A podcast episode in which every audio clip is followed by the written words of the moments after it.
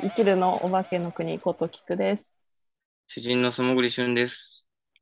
あラッパートラックメーカーの千秒です。あと庭師です。ありがとうございます。前編の話題を引き継いでいただきましてありがとうございます。説明不足ですいません。いえいえ。じゃあ後半も引き続いてあの千秒さんのお話伺っていこうと思うんですけど、はいそうですね。今までの音楽活動とか聞いてみようかしら。あはい。うんえーっとですね、音楽は、まあ兄貴の影響がすごい僕、4つ上に兄貴がいるんですけど、うん。すごい、あの、まあ、仲良くて、よく遊んでて、うん兄貴がスケボーやってて、で僕もスケボーやるようになってて、スケートのビデオとかうん。でかかってる音楽で、いいですね。うん、同時になんかこう、スケボーでもなんかパンクっぽい感じに行くのが好きにハマる人とヒップホップと、うんなんかな、なんかね、ちょっとわ分かれる気がするんだけど、僕わかります。うん、その、なんかオフスプリングとかそういうのもが好きになるやつとかと、そのビデオを作ってる人の趣味があると思うんだけど、ね。なんか、どこのスケーター感になりますよね。そうそうそう、チームでね。うん。チ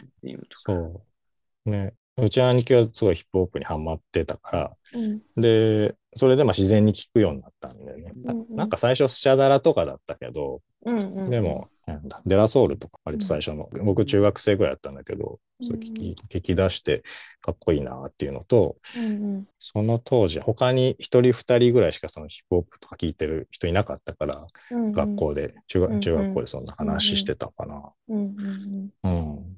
うん。で、で、兄貴がターンテーブルとかを家に揃え出して、すごい。で、おで、触らせてもらったり、レコードをね、聞いて、うん最初はあんまり分からなかったんだけど、なんかだんだんハマってった感じですね。うんそれが15歳とか、14、15ぐらい。あ、早い。15歳で家にターンテーブルあるのすごくない？すごい。あとね、あで、そのうちに兄貴がミックステープ作るようになって、うんカセット MTR ってわかるかな。まあ、多重録音できる、うん。あの、そういう機材があって、うん。そのレコーダーを、があったから、あ、これがあれば、デモ作れるのかなとか。で、マイクとかもあったから、で、録音はそんな感じ、16ぐらいからやってた感じ。なんか、16歳ぐらいの時に、まあ、ラップしてみようかなと思って、友達。ラップしてみようかなって急になるもんですかね。ななんかこう歌うじゃないですか。あの、うんうん。なカラカラオケっていうか、うんね、好きなのがあって、それ歌っててちょっとやってみようかなみたいな。うん。普通にだからその時は95、6年だから、本当キングギドラとかそういう人たちがで出てきた感じの最初のなんかブームだったんですけど、うん、そんな感じで、それにハマって始めた感じっすね。うんうん。うん。で、初めてライブやったのは18歳かな。結構歴が長いぞ。18歳で、ど、場所は、場所忘れちゃった。新宿か渋谷か、ちょっと忘れちゃったんだけど、うんうん初めてやったな。あその前になんか友達の高校の文化祭とかでやったのかな。あーやっぱりみんな文化祭とかデビューはまずうん一旦前段階としてありますね。うんねえ、なんかそんなことがあったな。だいぶ昔だからもう、なかあ、なそう か。ねえ、記憶が。まあ、それだけ歴が長いということですよ。活動歴、音楽活動歴が。活動してたわけではないんだよね。ただ好きで続けてただけで、まあ、未だにね、ラップしてるだけなんだけど、うーん、まあ、まあ、始まりはそんな感じで始まって、で割となんか周りの、兄貴の周りとかも面白い人が多くて、小学校で兄貴の同級生で、ブラックスモーカーの K ボンって、うんさっきキラーボングさんとか、うん。まあ普通に小学校の時だから遊んだりしてて、まあそういう人がいたり、まあみんなその塊がスケーターになって、うん。うんラップしだしてっていう感じだったんだけど、うん。うん、かな。あと兄貴の同級生と周りの影響がかなりでかくて、で、イベントとかも始めたんだ、兄貴が。イベント、えっと、クラブイベント。あ、クラブイベントね。はいはい、はい。そうそう。それで、それにもこう出させてもらうようになって、うんうんうんそれ17、17あ、それ17かな。まあ、その辺からでも出出たり、あとミックステープに参加してラップしたりとか、うんで、その兄貴の友達の人で留学してた人がいて、うんその人が、吉尾くんっていうんだけど、その人がインナーナショナルっていう、えっ、と、ロスかな、うん拠点のターンテーブリストって、その、DJ でスクラッチとか、ん。すごいス、クラッチとかいっぱいする人、ジャグリングとか、DMC とかそういうの出てるような感じの、そういうクルーに属してた人で、その人から、そういう海外の話とか、向こうでしか買えない、うん。なんかテープとか、そのアルバムとかもらったりとかしてて、うん。なんかその17、8くらいなのかな。まあ、とにかくこう、海外の方のラップに、アンダーグラウンドのヒップホップにかなりこう、傾倒していくことになったんですよね。で、多かったっすよ。やっやってる人？てる人は多多かった。割と周りで多かったし、イベントも多かったし、流行ってた毎週、か。流行ってた。めちゃくちゃ流ゃ。行ってた。毎週レコード買いに行ってたし、もうなんか宇田川町とかの、うんあのレコード屋さんがめちゃくちゃ多かった時代だったから、なんか、あの感じがなくなってしまうってことが、なんか想像できなかったぐらいの、まあ、うんすごいバブル、バブルだったと思うけど、うん。みんな聞いてたしね、ヒップホップ。うん。割とね、うん。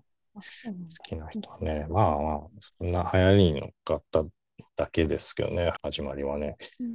で、まあ、地元のね、うん。スケボーとかの友達でラップしてる人がいて、その人の家毎週行ってフリースタイルずーっと酒飲みてやってたりとかしてたりししたうんしましたね。お兄さんに影響を受けてる感じですね。そうですね。うん。そう、でもなんか、周りもなんか、そういう感じで、自分の同世代のヒップホップ聴いてる人たちは、みんなやっぱ兄貴とかおお姉さんとか、そういう兄弟からの影響んで聞いてたね。うんまあ、そんなんで聞きながら、まあ、ぼちぼちやったんだけど、なんかこう、だんだんね、なんか僕もその日本語ラップ聞いてて、あ結構しんどくなってきて、うん。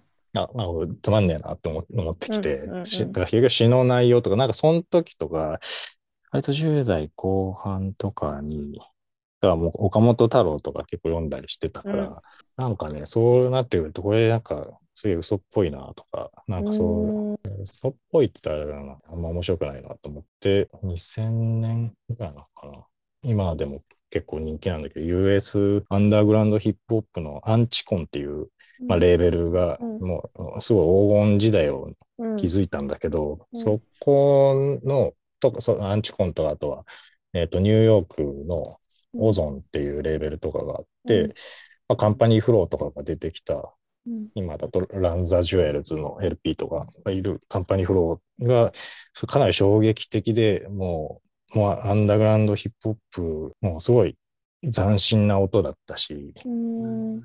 すごい前衛的なことをみんなやってた時代だったから、すごいそこに衝撃を受けて、で、なんかね、たまたまね、うちパソコンなかったんだけど、近所にじいちゃんばあちゃん住んでて、で、おじさんも一緒に住んでたから、おじさん、おばさん、夫婦も。で、そこにパソコンあって、インターネット見ていいよっていうんで、うんで、友達から教えてもらった、なんか、この海外のその、アンチコンとかのアルバムの詩を、リリックを自分であの訳してる人がいる、そういうサイトがあるよって言って、教えてもらって、で、それ検索して、それ読んだらかなり衝撃で、うんかなり影響を受けたっすね。で、なんかもうすごい詩だったんだよね。あ。なんかこうよ読めるし、だからヒップホップのリリックってうん読めない、その当時は読めないんだよね。その海外のものに関しても、やっぱ訳してる人の訳し方がなんか変な感じで、うん。その読めない。うん。読み、読んでると恥ずかしくなるような感じだったりとか、なんかね、すごいダサかったんだよね。うんうんそれじゃなくて、もっとこう、かなり文学だったんだよね。それが、すごい衝撃受けたのが、やっぱ、バック65っていうカナダの、まあ、かなり有名な、うん。あのラッパーがいるんだけど、その人のアンタイトルドっていう曲が、えっ、と、アンチコンの最初のコンピレーションに入ってて、うん。それすごい好きだったんだけど、どんなこと言ってんのかなと思って、うんうんうん。多分その役大役があって、それとかもめちゃくちゃかっこよくて、うん。なんか、うん、本当映画みたいな感じ。なんかこう、一人旅を、物語が。物語がちゃんとあって、うんでまあ言葉遊びしてて、うんあの韻もちろんね。全部韻も、うん。韻もすごい踏んでるし、うん。ああ、こういうもんなんだって、なんか初めて、すごい感動したんで、なんか、そうそう、それでこうラップもう一回しようかなっていうか、なんかその当時はもうラップしなくていいかなと思ってて、トラック作りが楽しくて、うんで、トラックだけ作ってたらいいかな、みたいな感じになってたんだけど、うんでもなんかね、みんなそんな感じになってる、そういう流れもあったと思う、その、周りが。うん。うん、割と有名な人でも、ラップよりのトラックメーカーになってったうん。ような、なんかそういう流れがあった感じがうん。ね、すごい、なんとなくこうね、感じてたね、その当時ね。うん。でもそこからラップにこう、あ、またラップやってみようかなって思わせるだけの、まあなんか、新しいもの、衝撃的なもの、かっこいいものを見見たということですね。うん。ああ、やっぱりかっこいいんだって思ったね。で、そのアンダーグラウンドなものが、それまであんまり買えなかったりするし、うん。なかなかね、おお店専門店的なところ行かないと、そういうレコードも置かれてなかったりするから、まうん。あ、そういうところを、まあ、に行くようになって、で、聞いたりするようになってね。ああとね、その日本のメリー・ジョイっていうヒップホップのレーベルがあるんだけど、うんそこが割とその世界的なアンダーグラウンド、まあ、アメリカが多いけど、アメリカ、うんカナダのアンダーグラウンドアーティストの集めたコンピレーション出してて、それとかも、それは役がちゃんと載ってたりしてそれもね、よかったね。信号2とかも入ってるね。ううんんやばかったのは、うん、だからすごい現代史的なものに初めて触れたのかもしれない。その、ラップの世界から詩に入ってそうそういってるんだ、直接ね。なう、うんんそう。で、なんでいうの、そのポエトリーの曲も結構あったりするんだよね。うん。ラップはラップ、ポエトリーはポエトリーっていうのがあったから、だからすごいラップもポエトリーも両方やるっていうのは、すごいかっこいいことだと思っうん。てた、まあ今でも思ってるけど、その、うん。すごい自然なことなんだなと思った。そのうん。だからラップしなくてもいいっていう、なんていうの、うん言語で表現するときに、うん。別にラップ、ラップはなんか、ある意味どっかスポーツ的なね、それはアクロバティックなものうん。があるけど、そうじゃなくて、こう、淡々ともっとしてていいんだなっていう、ううん。んなんかね、そういうのがかっこいいなって思ったし、なんか、ある意味なんかこう、大人だなっていうのも感じたりしたね。うん。あの、専門家からしたらすごい申し訳ないというか、あの失礼な質問かもわからないんですけど、うん。お二人に聞きたいんですが、うん。ラップとポエトリーリーディングの境目は、まあまあ今はなんかどっちもやる、つまりそこには境目があるという認識だと思うんですけど、うん。違いってどう見たらいいんでしょうか？なんだろうな。僕はなんかすごい韻を踏むのが好きなんで、うんうん。だから、だからあラップしたいなと時は割と早くやりたいし、うん。韻を踏みたい。その音として、リズムとして、もう打楽器的なもうのんうんでやりたいかなっていうの、まあでも、明確になんか分けてるのは韻なのかな。それでリズムを組んでいく。そうかあと、ラップとポエトリーと、あともうその中間みたいなのを、なんかスポークンワードっああ、そうか。てなんか自分認識してて、韻踏まないラップラップはもうスポークンワードかな、みたいな、ううんん。トラックにがっちりはめててっていう言葉数とかで。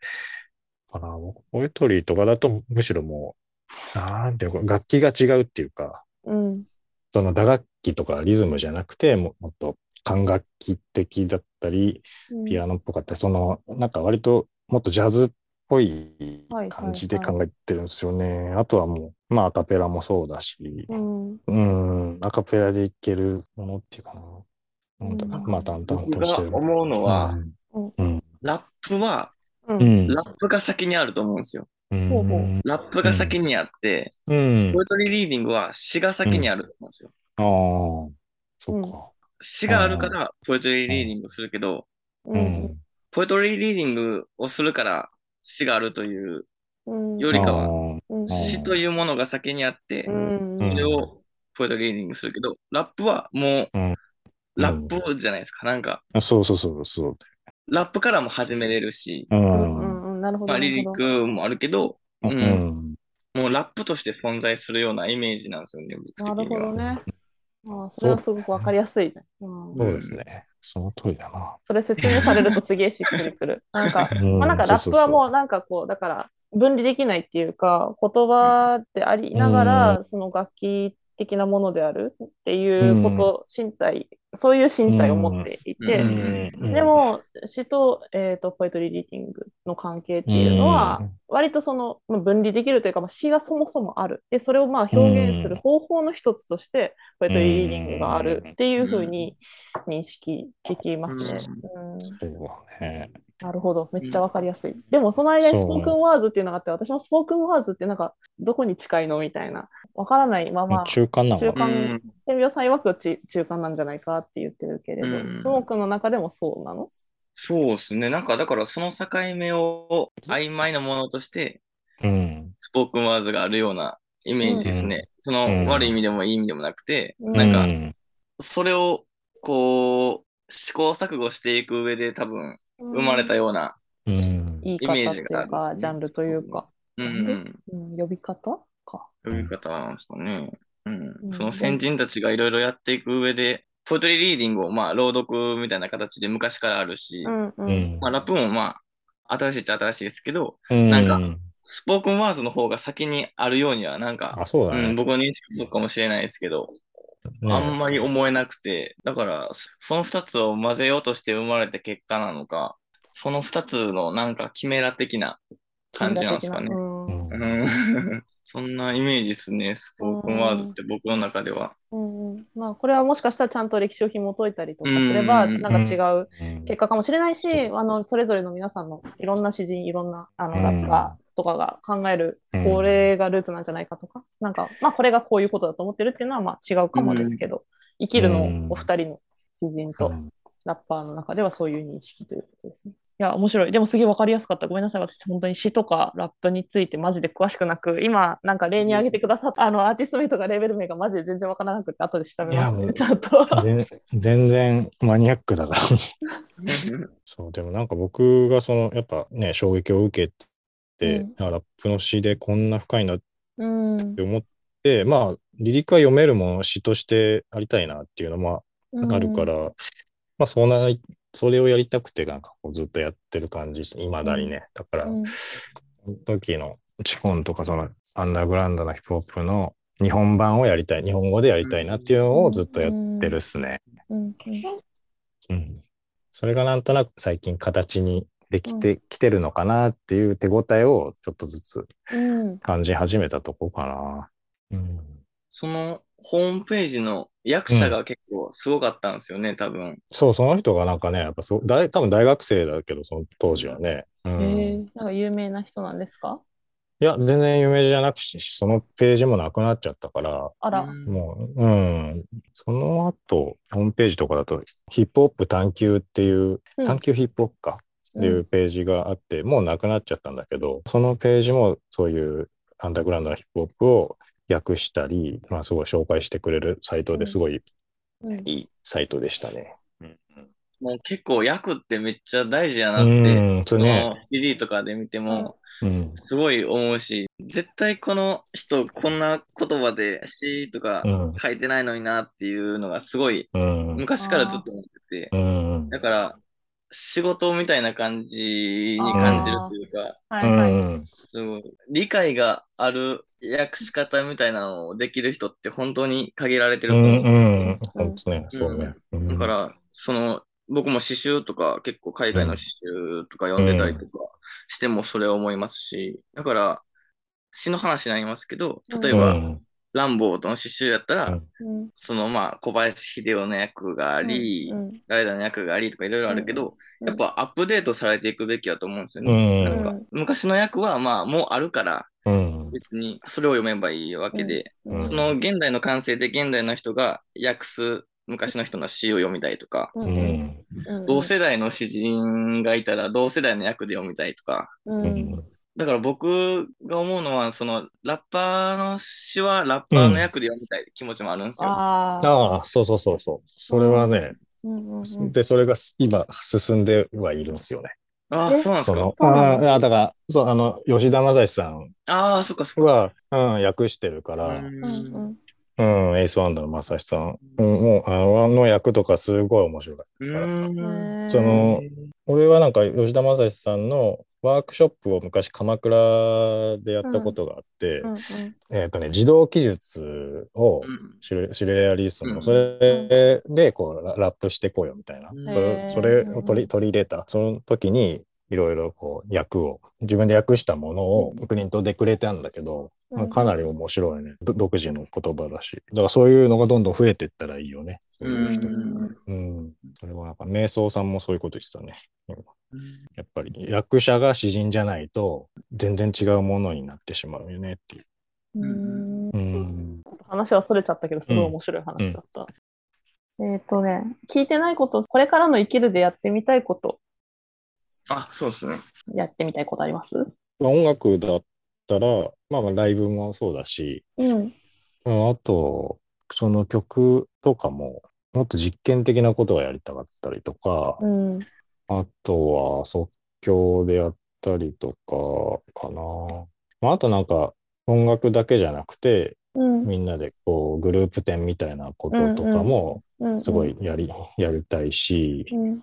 この間西山君と竹取ったりしたけど、なんかそういう僕の庭とかの作業とかって、結構やっぱやってるとこう非日常的なことだと思うんだよね。まあ、なかなかね、そういうやる機会もないだろうし、そういう庭作りとかに普通に遊び来てもらったりとか、なんかみんなでそんな作業とかやっても面白いかなっていう、そういう中からまたなんか作ってったり、アイデアが出てくるのかなとかそんな気もしてます。うんうん、あとなんか庭見に行きたいねっていう話は。あそう、してました、してました。ね、それはなんか定期的にやっていけたらいいなっていう生きるの社会科見学やりましょう。ね、いいね。あとリリースだよね。音源リリース。そうですね。まあ、うん。僕はなんかバンドキャンプとかでいいかなと思って。うん。うん。そんな感じでなんかいろいろ、まあ、作っていけたらいいかな。うんあまあ、あと基地っていうか、うん、拠点。あ、拠点。もう、ね、あの、フィジカルな場所の話ですね。うん、そうそう、そういうのも、だから、家とか直していこうかなとか、だからみんなで自由に使える場所を、うんうん、アトリエ的な。うん、そういうのを作っていけたらもっと面白くなるかなっていう。物質だ、物質。ね、そう、物質だし、まあ別荘みたいな、うん、したら、みんな遊びに、自由に遊びに行って、そこで滞在してレコーディングできたりしたら面白いなって感じだね。そういう場所を、ね、なるべく何年か以内には作りたたいなと思ってんだけど。そう場があるって結構でかいことだと私も思います。ね。ねやっぱり一つ場があるっていうだけで、うん、多分そこのなんかね、それがマグネット的にこう人を引きつけてくれたり、ここでメインで活動する人たちが非常に活動しやすくなるようなところも、なんかあやっぱありますよね。うん、私たちは今すごいクラウドな感じでやってますけれど、うん、実際の体が集まれる場所が一つあるっていうのはでかいかなというふうに私も思ってて、ね、あのすごく楽しいだろうしぜひ何かあったら協力ご協力させてくださいという気持ちねそれは、うん、労働力としても単純な労働力としても。そうだみんなで直しても面白いかもしれない、ね、みんなで直しながらとか。だからその生きるっていう名前だけど、仕事も本当遊びだし、生きていくこともなんかこう、どれだけ遊んでいけるかなっていうのと、うん、なんかみんなでこう一緒に遊んでいきたいなっていう、うん、そうですね。みんなメ,、メンバーだから。そう。遊ぶことをいかに遊べるかをみんなチャレンジしているし、うん、で遊びっていうキーワードがあの自分の、うん、考えとか思想の中に入ってる人っていうのは私すごく信用できるなと思っていて、うん、上手に遊べるってすごく大事なんだよって、すごくそれが思ってて私は上手に遊べる人と一緒に生きていきたいって思うので、生きるはそういう人が集まってるのかなって思ってます。うん、頼もしいです。千秒さんがいてくれる。ね、いやいやいや、みんな、みんな頼もしい。いや、みんな、みんな頼もしいけどね。うん。うん、遊びっていうキーワードがちゃんとそこで出てくるっていうことが非常に頼もしいですね、やっぱり。うん、遊ぶって言えるって結構、すごい勇気がいるというか、うん、ほんまに遊べる人じゃないと、遊ぶって言えないというか、うん、うん、遊んでるから遊ぶって言えるんやろうなっていう、うん、すごい、羨ましい感じもするし、遊ぶってこう、言い切れる人っていいなって思いましたね、やっぱり。うん、やっぱ、どうしても自分の中で遊べてない気持ちがあると、遊ぶって言いづらいような感じもするので、うん、確かに。こう自分を言い聞かすとかじゃなくて、こう自然とこう遊ぶってふわっと出てくるっていうのがすごいいいなって思いますね。うん、あそうだわ。私はどっちかって言い聞かせながらやってる、なんかいかに遊べるかっていうキーワードで自分をこう緩めていこう、いこう、いこうとするタイプではあるんですけど、すっとあの楽しん。でるね、遊んでるんだよね、仕事でって、すっとこう専業さん出てくるわけで、うん、いいなと思いますよね。うん。いや、でもそれしかできないんだよね、多分。うん、そう、そうじゃないところは、そういう生き方しかできないし、だから、だからもう完全に拒否反応が起きるような会 アレルギーが会社とかの集団もあるし、うん、あと遊びって言っても、いかにこうクリエイティブでいるかっていうことだし、考えることとかもすごい楽しいし、なんかそういう、なんかだ作ることだね。なんかね、処理するんじゃなくて、作っていくことと、うん、なんていうの、お金を使って遊ぶとかじゃないし、なんか大人ね、遊びっていうと、なんかゴルフとかさ、なんかそういうの。も、うん、それは全然なんか興味ないし、うんうん、もっとその生活に根ざしてるものとか、うん、今は特にその庭とか建築とかもやっぱ興味あるし、うん、どうやってこう生きていけるのかなみたいなとか、構造とか、そういうのがやっぱすごい楽しい。うん、そしたらみんな生きていけんじゃねえかっていうのもあるし。そうですね。そうなんですよ。そうなんですよ。で、でそこで遊べるじゃんみたいなのもあるし、うん、まあまあ自由にやりたいなって感じだね。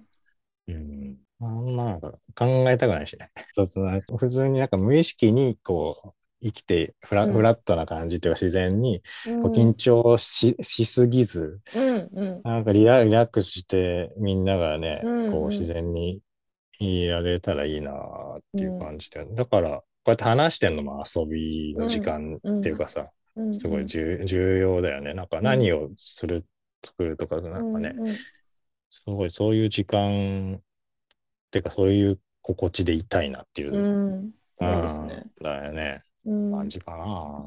うん、なんか私は生きるは私たちのドキュメントだとも思っていて、そのうん。あそうだね、うん、という作品としてパッケージできると思ってもいて、でそういう活動をしているということ自体がアートだとは思っているし、そういうなんか、うん、うん、そういうものを見て、あこんなに遊びながら生きていけるんだとか、うん、こういう表現もありなんだとか、なんかその遊びから私たち多分これからまたいろんなものを作っていくと思うんですけど、うん、その全部を見てもらったらもっとみんながた、うん、なんかふっと楽になったり楽しくなったり、うん、私もできるかな俺もできるかなって思ったりとかするかなって思ってて。